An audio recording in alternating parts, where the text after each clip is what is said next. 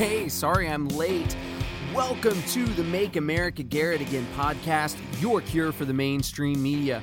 This show is your safe space to talk about persuasion, politics, and the effect they have on your life and liberty. I know I've got a few new listeners this week, and the number one thing that you need to know about this show is everything, every position we take here is dictated by our three guiding principles peace, property rights, and free markets. Everything goes back to those. Those tell us what positions to take, basically, and what we think about those things, because those are what are most important to us as listeners. This past week, I had the pleasure of being interviewed on the Call Me Ignorant show. It was live on YouTube and um, it's also been put on Podbean afterward. If you want to go look that up, you can find it. I'll try to remember to put a link to that in the show notes. I've also got a copy of that, so I'm probably going to put it on my feed as well at some point. But go do Steven a favor. Go go give him some clicks. Go show him some love. Really appreciate him having me on. We had a great discussion. We got to talk about just some of my philosophy, some of my origin, where the inspiration for this show came from. We talked a lot about debt. Uh, we obviously we talked about Trump, and uh, we talked about persuasion and how that factors into what we do on this show. And once again, if you're coming from his audience, thank you so much for listening. And thank you for coming over here and checking us out here. So, I missed last episode. I was going to talk about Jeffrey Epstein, I was going to talk about guns, and uh, just had several things come up, and it wasn't possible to get the show recorded in time. I was going to release it a little bit late, and then I got sick and uh, just decided it would be best if we waited until the next Monday rolled around to get this out of here. So, I got to look in, I took some notes and we're not going to be able to cover guns this episode. I'll probably do those next episode unless something else kind of comes up, but it's always a hot topic. So if we don't do it now, if we don't do it next week, we're going to cover it, I promise, because that's one topic that is constantly recurring in the news. So today's show is going to be centered around Jeffrey Epstein. I had several people write in and ask me, they said, Man, you've got to do a show on Epstein. I've got to hear what you can dig up on him. And uh, I said, Definitely. I said that I would. And now, um, just because I'm running a few weeks behind, a lot of other people have already done shows and stuff like that. But I wanted to do what I could to take the best of everything that I've been able to take in and uh, just to lay those out for you. And I will tell you up front while I am entertained by conspiracy theories, while I love a good conspiracy theory, this is not a conspiracy theory podcast. We try to do everything here based in facts or at least uh, based on information and trends that we know of. Um, so it's not to say we never speculate, but this is not going to be the place where I'm going to tell you, uh, you know, that Hillary Clinton snuck into his cell uh, with a fake mustache and did it herself. I'm not going to tell you that on this episode. There are a couple other episodes that are great for that kind of stuff, but for me here, that's just not my avenue that I'm going to take. But what I do want to do is instead of just centering everything around his death and the conspiracy that lies there, I want to talk about what led up to that. I want to talk about what created Jeffrey Epstein and uh, what his past was and kind of how he got to where he was. And then we'll we'll wrap up and we will talk about his death because obviously that's where the story ends for him. I listened to a handful of podcasts about Jeffrey Epstein. I did a lot of reading and uh, honestly, I'm going to cheat a little bit here. I am going to use the Wikipedia article as my basic outline. They did a pretty good job at setting up his career uh, in, a, in a timeline. And so we're just going to kind of go down. I'm going to go through that. Uh, if you are the type of person who likes to look something up and follow along, that's where I'm going to be basing a lot of this out of. And I'll be inserting other information as we go so that I can just fill in that picture a little bit more and we know a little more about who he was and where he came from. Jeffrey Epstein started out with fairly modest beginnings, but he did show signs of being a very intelligent kid. He graduated high school at age 16 because he had skipped two grades. Uh, he attended a little bit of college, but he didn't graduate. And then, five years out of high school, when he was 20 or 21 years old, he eventually got a job as a math and physics teacher at a private school in Manhattan. Back in those days, you did not have to have a teaching degree to teach at a private school. I don't know if it's still like that or not. But the headmaster at that school was Donald Barr. He is William Barr's father. Bill Barr is the current attorney general for the U.S., he works for Trump. Now, there's some debate as to whether or not Donald Barr directly hired him. Some people said he did, some people said he didn't. Uh, we don't know for sure. There was a Huffington Post article that interviewed some of his former students. They said that Epstein was very energetic and he wore very flamboyant coats and outfits. Some kids said they liked him, while others called him a creep. I didn't see any direct accusations of any kind of mis- sexual misconduct here, but the HuffPo article mentioned that the 70s were a promiscuous time and that relationships between teachers and students were considered eyebrow raising, but not considered to be abuse as they are today. Once more, there weren't any statements from students there that suggested that he had done anything inappropriate with anyone, but the author of that article did go out of the way to kind of insinuate that. So I honestly can't tell you whether there's any evidence there of any wrongdoing or if they just wanted to stick something in there just to kind of spice it up a little bit and add a little bit of scandal. Here is where it seems to get a little bit weird. After two years, Epstein leaves the school. Uh, I've seen some places that the board asked him to resign, but I couldn't find a reason why, and I couldn't confirm that that was true. So, one way or the other, where it's voluntary or not, he leaves and he goes to Bear Stearns Bank to be an assistant to a floor trader. He moved up the ranks very quickly there, and within a few years, he was advising some of the bank's wealthiest partners. In 1980, only four years after he joined the company, he became a limited partner with that company. So, very, very quickly, he was able to move up. And um, a year after he became a limited partner, he was asked to leave the company due to some sort of policy violation, but nobody seems to know for sure what that was.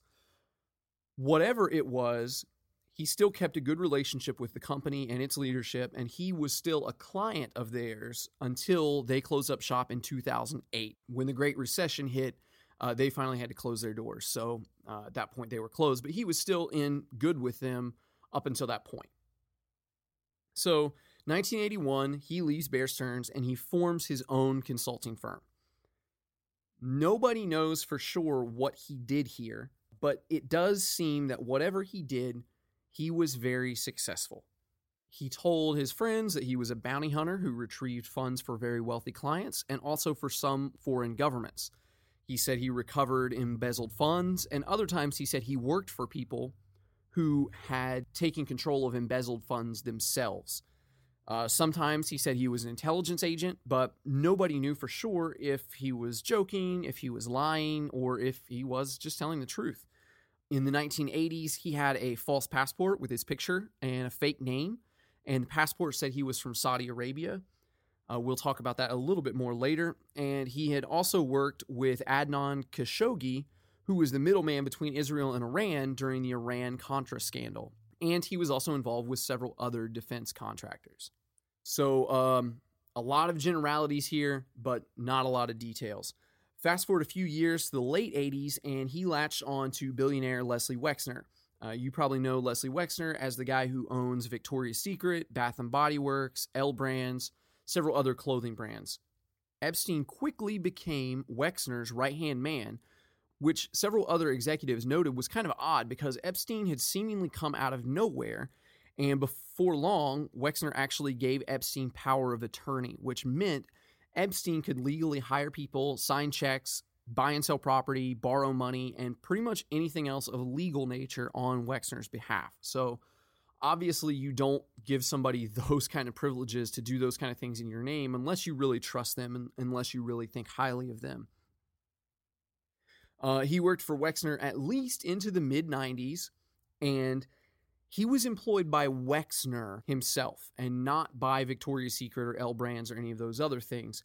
But he often attended company meetings for Victoria's Secret and helped them scout models and attended most of the big fashion shows that they had. In 1996, Epstein changed the name of his consulting company and moved offshore to the US Virgin Islands, where he was able to save 90% on his corporate taxes there. Uh, but it was still technically in the US, so he could take advantage of the banking system we have here. If you listen to my last episode, you already know that it is one of many, many ways in which the rich people don't pay taxes. And what you can do is you can move your things offshore. I think the number I heard uh, at one point was $800,000 is basically what it costs for you to set up shop offshore, somewhere out of the United States somewhere where you can do your business from there and avoid all those taxes. So if you stand to save more than 800 grand, it's worth your while just to go out and um, run, you know, some of your accounts or whatever from technically outside of the US. And finally, over the next 20 years, he spent most of his time consulting and investing and traveling all over the world and rubbing elbows with super rich people and lots of powerful government figures. And part of the reason that we don't know a lot about that is what consulting is in general. You can be a consultant and do as much or as little as you want. So it's a really good way. I don't want to say that anyone who is a consultant is is doing anything immoral or wrong. I'm not trying to imply that at all. However, because of how non-specific the title of consultant is, you can be like he was with Leslie Wexner, you can be somebody's right hand man, or you may just be collecting a check and only show up to one meeting a year. One day, I'm probably going to do an episode on how people use charities to basically hide a lot of money and they basically use their charities as a, a tax shelter. And one of the things that you can do with those is you can bring people into your charity as a consultant and you can pay them whatever amount of money you want to and they may or may not be doing all that much for you. And that's one of the ways also that former government officials can kind of collect on uh, the way that they've helped certain companies and the way they've helped certain industries is once they retire, they get to sit on as a consultant and they get to collect a check. And again, they're not really required to do anything to collect that check. So basically, what you're doing with a consultant is you're paying them for their advice and you're paying them just to kind of be a part of the meetings and they may give a lot of advice they may not give any but if if you've hired them you know you're paying them for that purpose. You know so you look at epstein here and all of this consulting that he did for all of these rich people and all of these foreign governments and, and defense contractors and all of this stuff there's absolutely no way to tell how much work he was actually doing. But bringing in a consultant or being a consultant is one of the best ways that you can really pay somebody as much money as you want to without really having to tell anybody what you're paying them that money for. Uh, we also see the same thing uh, in speaking fees. You you look at how much money former presidents make just in speaking fees, and a lot of that is the same way. I think um, I think one time Jason Stapleton referred to it as a soft bribe. I think is what he called it, which is basically where you know you're not going to directly bribe the president, but you can show the sitting president, hey, the last president was very good to us and helped us out a lot. And now we're bringing him over here and we're paying him a million dollars to give a speech at our company. And now he's making a million dollars because we had a good relationship from his previous post at the presidency. So maybe if you, Mr. President, want to help us out as well, maybe we could do the same thing for you. Back to Epstein. That's all the information I really have as far as his business is concerned. But here's kind of where the criminal activity starts to come in. Uh, in March 2005, a woman contacts the Palm Beach Police Department and says that her 14 year old stepdaughter was taken to Epstein's mansion by another girl, and she was paid $300 to strip down and give him a massage. They start an undercover investigation of him that lasted about 13 months, and eventually the FBI gets involved and they searched his home. They found hidden cameras, lots of photos of underage girls in the house, many of them under the age of 16, and uh, uh, at least one of them as young as the age of 14. Uh, some of the girls in these photos were interviewed by the police during their investigation. One employee of Epstein said that Epstein would receive massages three times per day. And it was also found out later that when Epstein and the people that he was around would refer to these massages, they were often referring to sex. So that was the way, you know, if they said they were going to go get a massage, obviously you can tell what they really meant there and what was going on. The FBI finally came out with a list of 34 underage girls uh, later in the, um, I think it was a non disclosure agreement or non prosecuting agreement. It was raised to 40 underage girls there was an expose by Julie Brown in the Miami Herald that identified about 80 victims, and she was able to locate about 50 of them. And there was a quote from the police chief where he basically said, look, there's there's 50 some girls and only one man, and all the girls are telling basically the same story with a lot of the same details. Some of those details said he had 12 year old triplets flown in from France for his birthday, and they also recruited girls from South America, from former Soviet Union countries, from Europe, and that a modeling agency was also supplying him with girls. Now, despite all this evidence, the state prosecutor was only going to charge him with one count of aggravated assault with no intent to commit a felony. The police chief is obviously upset by this and accused the prosecutor of being too lenient. The case finally went before a grand jury where they only presented evidence from two victims, and the jury gave him a single charge of felony solicitation of prostitution, to which Epstein pleaded not guilty. While all of this is going on, that's with the state of Florida. During this time, the FBI also had a separate investigation happening. Uh, in June of 07, they completed a 53 page indictment, but that was never presented to a jury. Uh, Alexander Acosta, who was at the time, he was a U.S. attorney for the Southern District of Florida. Later on, he became Donald Trump's Secretary of Labor. You've probably heard of him.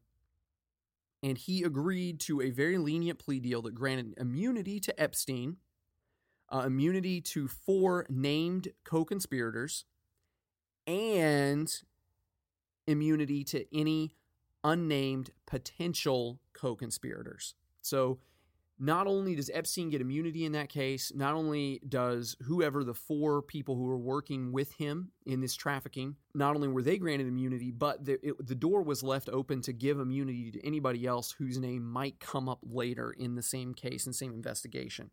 Here's a part I pulled from straight from Wikipedia. According to the Miami Herald, the non prosecution agreement was essentially shut down an ongoing FBI probe into whether there were more victims and other powerful people who took part in Epstein's sex crimes. At the time, this halted the investigation and sealed the indictment.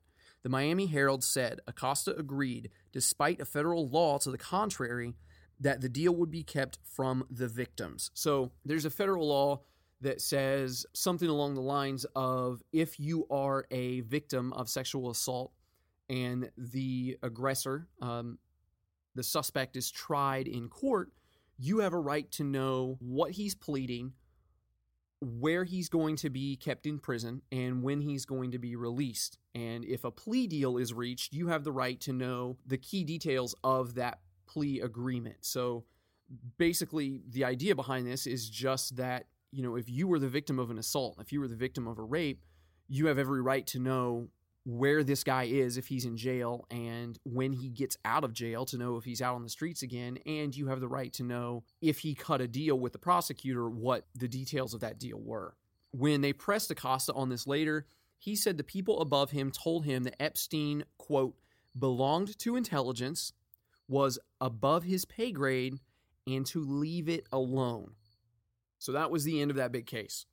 Acosta was told not to worry about it. He was obviously involved in something much bigger than just the case at hand, and it was something that intelligence agencies were already part of one way or another. There's a cricket in here, and hopefully it is not bleeding over onto the microphone. If it is, sorry for that. Um, so that was it. That's the end of the big case. And uh, I don't see it right here in front of me, but I believe I read that if he had been properly charged with those counts, he'd be looking at something like 45 years in prison. But instead, he gets a slap on the wrist, he gets immunity, he gets immunity for anybody else who might have been working for him, and we're just going to drop it. The other case was handled by the state of Florida. They charged him for procuring a prostitute under the age of 18. He got 18 months in prison, most convicted sex offenders in Florida are sent to a state prison, but he was sent to a private wing of the Palm Beach County Stockade. Uh, after three and a half months, he was allowed to leave the jail on work release for up to 12 hours a day, six days a week. Now, the sheriff's policies state that no one is eligible for that privilege. No one's eligible to go to work release until they have 10 months or less remaining on their sentence or he was at three and a half months, so he had like 15 months left. Also, sex offenders are not eligible for work leave at all. However, it was granted to Epstein for whatever reason. Uh, they also note here that he was allowed to come and go outside of the regular hours designated for release. So I'm assuming they had some sort of curfew. You probably weren't allowed to leave, you know, until six, seven, eight o'clock in the morning, and you had to be back before dark, you know, whatever time that might be, seven, eight, nine o'clock in the evening, so that you're back in your prison cell at that time and you're not out roaming free in the night somewhere. But it seems here that Epstein was allowed to come and go as he pleased and was not held to those designated hours. He had a cell there where his door was left unlocked, and he was free to go to the attorney room where they installed a television for him.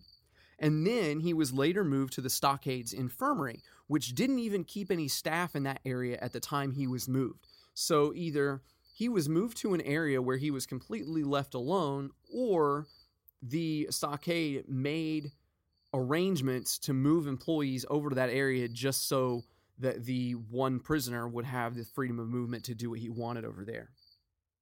Now, what is he doing during this work release? Well, he's working for a nonprofit foundation that he founded right before he entered jail. And this nonprofit organization was dissolved as soon as he left jail. So a lot of the records involving what happened and what he was doing um, were probably just destroyed and thrown out as the company was dissolved. Now, that nonprofit organization paid the sheriff's office $128,000 to pay the costs of the extra services provided during his work release. His office was monitored by, uh, quote, permit deputies whose overtime was paid for by Epstein. Wikipedia says they were required to wear suits and they checked in welcomed guests, that's what they called anyone who saw him, quote, welcome guests, at the, quote, front desk. So he was essentially hiring people that worked at that stockade. He was essentially hiring them to be his secretaries and to work for him at his company, and he was paying all of their overtime. Uh, those guest logs, where they signed everybody in at the front desk, were destroyed per the department's record retention rules. So, whoever came to visit him during this time, also all of that information is gone. He was also allowed to use his own driver to drive him between jail and his office and other appointments during all of this time. So, all in all, this is a pretty chill sentence to serve for soliciting an underage prostitute seemed almost as if it was business as usual and the only thing really that was different was that he was uh, you know sleeping in the stockade every night instead of going home and sleeping in his bed. After almost 13 months he was released from jail to go on a year of probation and house arrest. During house arrest he was permitted to travel for business. He could travel to his homes in Manhattan and the U.S. Virgin Islands, and he was also allowed to go on long shopping trips and to walk around Palm Beach for exercise. After that, he's required to register as a sex offender in New York. Now, he was a level 3 offender, which meant he was at a high risk to repeat the offense. A Manhattan district attorney actually tried to get him downgraded to a level 1 sex offender, which was uh, which means basically just that he's a low risk, and um, the judge did not let that happen, and the judge also had some words for the district attorney for even trying that because along the way here there are some people who were in on this, and there were some people who obviously weren't, and plenty of the people who weren't in on any of this thought that it was ridiculous that this guy seemed to be pretty much trafficking young girls out in the open and had no regrets and nobody really seemed to care. So, as a level three sex offender, he was required to check into the NYPD every 90 days. So, once every three months, he had to make sure that he went to New York, he went to the police department, and checked in with whatever compliance officer he was supposed to meet with so that he could keep them updated on his whereabouts and his activities and everything that he was doing. Non compliance here is a felony. So, if he does not do that, he is guilty of a felony where he could be put right back in prison. However, they never, ever enforced the check ins. So from 2010, when he was released, until he died a couple months ago in 2019, he was technically committing a felony, but nobody seemed to care. So he's going on business as usual. There are also several civil cases against him, and these are where a lot of celebrity contacts have been named and attached to Epstein. Epstein was able to settle most or all of these out of court. So he was able to make sure that these girls were paid off and that these things were settled before any of those details really came into public light or anything like that. I'm not going to read any specific cases, but the crazy thing here is most of them were very, very similar. Most of these girls are telling very similar stories. One case said a document filed in court alleges that Epstein ran a sexual abuse ring and lent underage girls to prominent American politicians, powerful business executives, foreign presidents, a well known prime minister, and other world leaders. One girl also mentioned that the FBI might be involved in a cover up. So basically, all of these girls told a very similar story. They said that he would pay them uh, as young teenage girls, he would pay them to come in and to take their clothes off and to give him a massage. And we, of course, found out earlier what a massage usually amounted to, and that then he would offer to pay them to go out and to get other girls and to bring them in. So then he would get those girls. And, and so basically, what it amounted to was a pyramid scheme. And he was just growing his network of women that he could traffic. There were also some women who came forward and said that they were held against their will with him and um, that he kept them as a slave of sorts and that they were passed around and sent on planes and sent on trips and stuff like that to be given to other world leaders and rich and powerful people to be abused. And several of them mentioned different people in uh, different famous people that they were in contact with or that they were around during these things. a couple of these people, uh, Alan Dershowitz, he was a high profile lawyer and a commentator.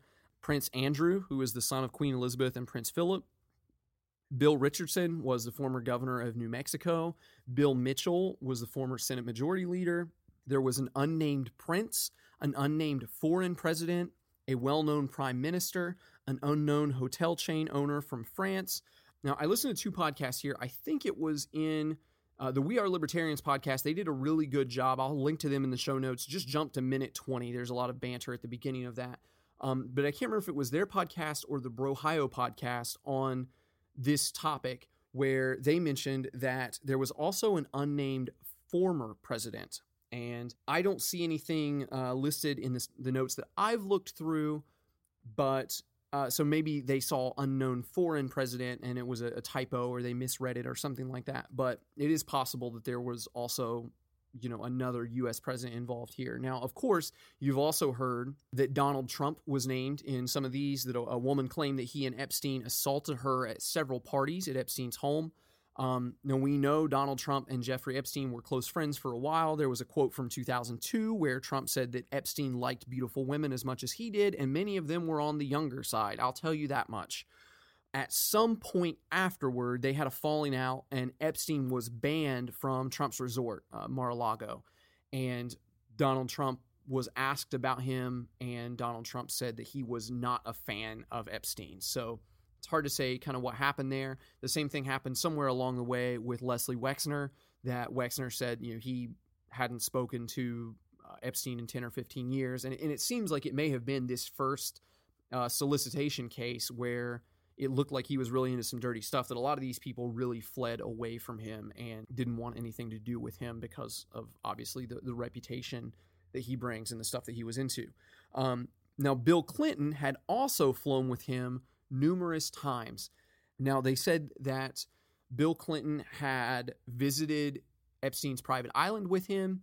Um, there are rumors that Secret Service was not allowed on Epstein's plane with Bill Clinton, and one of the girls in one of the suits said that Bill Clinton was at the island with them, and that while he didn't assault her, he didn't have anything to do with the girls as far as she knew that sometimes Secret Service was with him on the island, and at other times, Secret Service was sent away so that he could be alone on the island. Secret Service said, on the other hand, that they don't have anything in their logs to show that they were ever away from Bill Clinton at any time, and that I don't. I think they say also said that they don't have any record of them going to his private island at all. So um, who knows? But uh, many other girls that almost told the exact same story, and many of them said that his girlfriend, uh, Ghislaine Maxwell, helped him in all of this. And one girl said that Epstein and Maxwell, that their entire lives just revolved around sex, and that's all they ever talked about, that's all they ever thought about, and that's all that they ever used a lot of these people for. So finally, as you've no doubt heard, in early July of 2019, he was arrested at a New Jersey airport. The FBI forces open the door into his townhouse and they found evidence of sex trafficking. I'm not 100% sure what they mean by that, but given the um, everything else we know about him, I think we can take their word for it. And hundreds, if not thousands, of sexually suggestive photos of fully or partially nude females. Some of those were confirmed to be underage females. In a locked safe, they found CDs with photos on them, $70,000 cash, 48 diamonds, and a fraudulent Austrian passport that expired in 1987. But it had Epstein's photo with a fake name. Stamps show that it was used to enter France, Spain, the UK, and Saudi Arabia during the 1980s. Now, when they're questioned about this, his lawyers said that he had been advised to acquire the passport because he was a, a well known Jew and he could have been kidnapped while traveling abroad. So, my understanding of this, the way that I'm guessing that the, the case that I'm guessing that they're making is that he is a famous rich guy and he is traveling to, you know, some Arab countries and he's a Jew. And so there is apparently what they're saying is there is a danger that he could be kidnapped by any of these terrorist groups or pirate groups or anything like this. And they could hold him hostage and hold him for ransom and try to shake him down for as much money as they could possibly get. And by him having this fake passport, he can show them, like, look, you know, no, I'm not Jeffrey Epstein. I'm John Smith, and I just look like the guy, but this is my passport, and, you know, I'm a nobody. I don't have any money or anything like that. So you've got the wrong guy. And that was supposed to protect him from that, is what I'm guessing that they're trying to say there. I don't know if that's common practice, but, uh, you know, it, it sounds plausible enough. Um, they applied for bail when he was arrested, but, and I, I can't remember, it was $600,000, $6 million. It was a lot of bail uh, that they tried to get, but the judge said he was a flight risk and would not grant it. Now, Jeffrey Epstein is obviously a man who's not used to having to spend his time in prison, so this may have been a little bit odd for him. On July 23rd, he was found injured and semi-conscious in his cell at 1:30 a.m. with wounds to his neck that appeared to be the result of either a suicide attempt or an assault. Um, his cellmate uh, was I didn't write down the guy's name, but he was a New York cop who's been charged with four counts of murder and a bunch of, uh, I think, drug trafficking and that kind of stuff. It just sounds to me like he was, you know, a cop gone bad, something like that. But he said that he and Epstein got along fine and he had no idea what had happened to Epstein.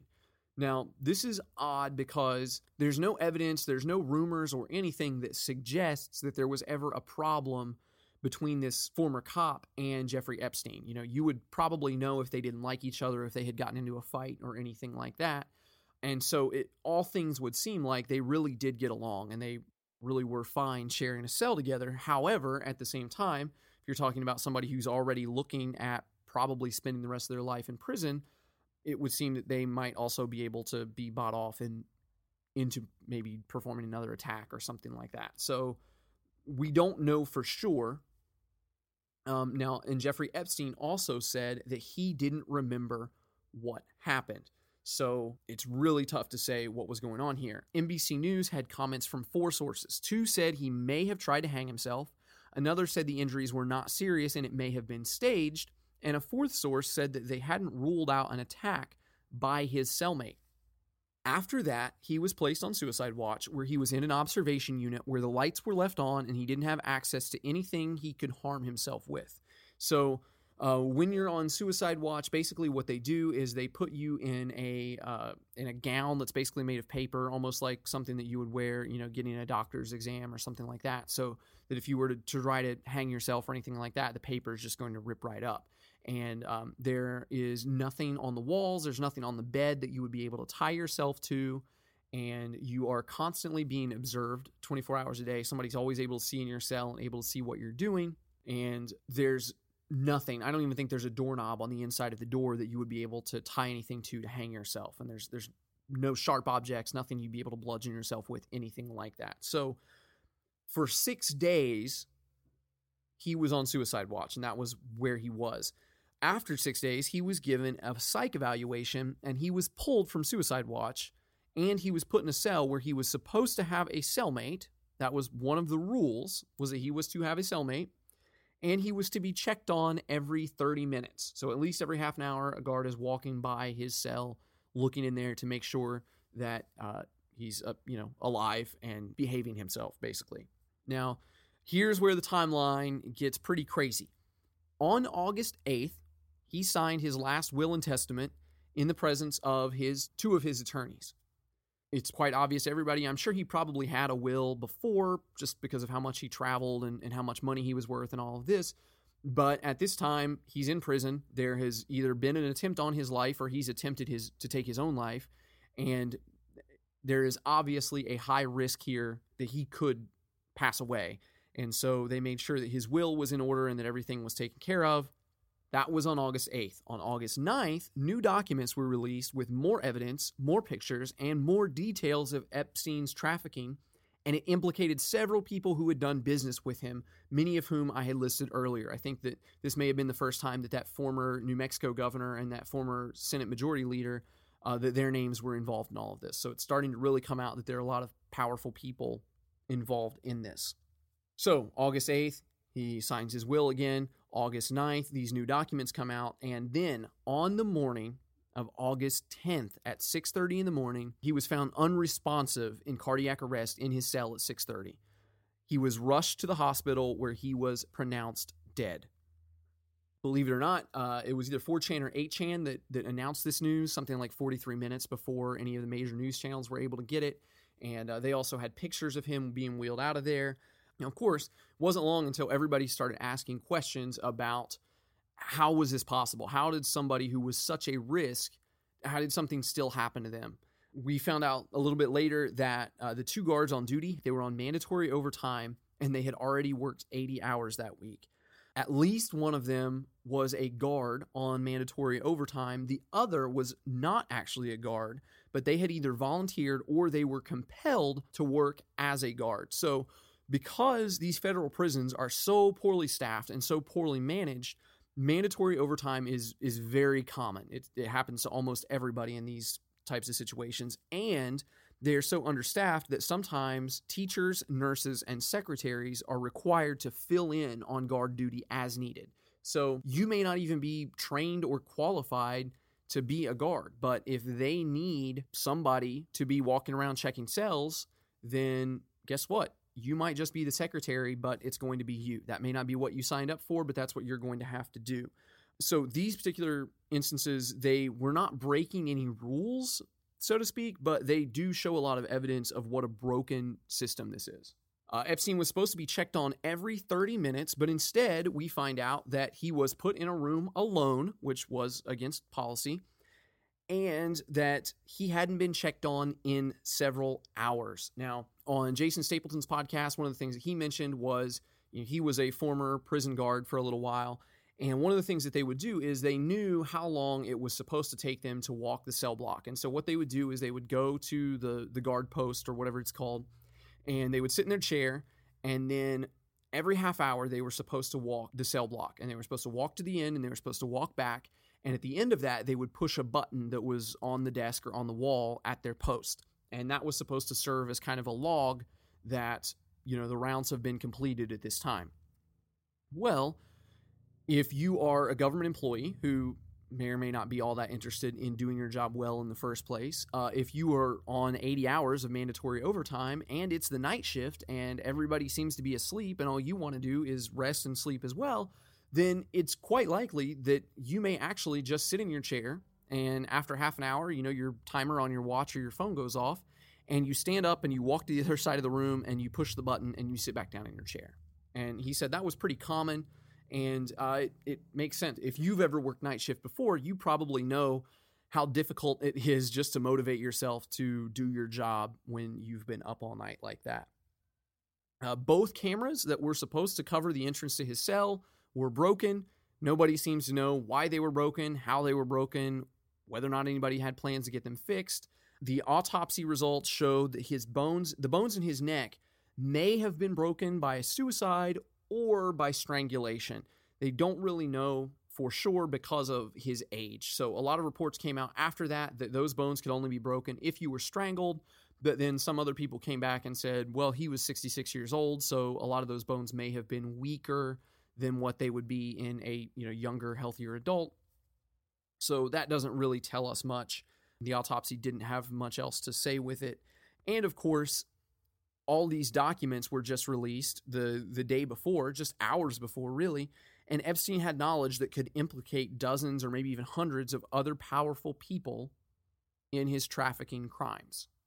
So, word comes out that he is dead, and of course, the conspiracy theories online are are going crazy. I mean, everybody pretty much agreed that something is fishy here. Something is not right. And you've got people on the left screaming that this is Donald Trump's fault, and you've got people on the right saying that this was uh, the Clintons' fault and that the Clintons did this.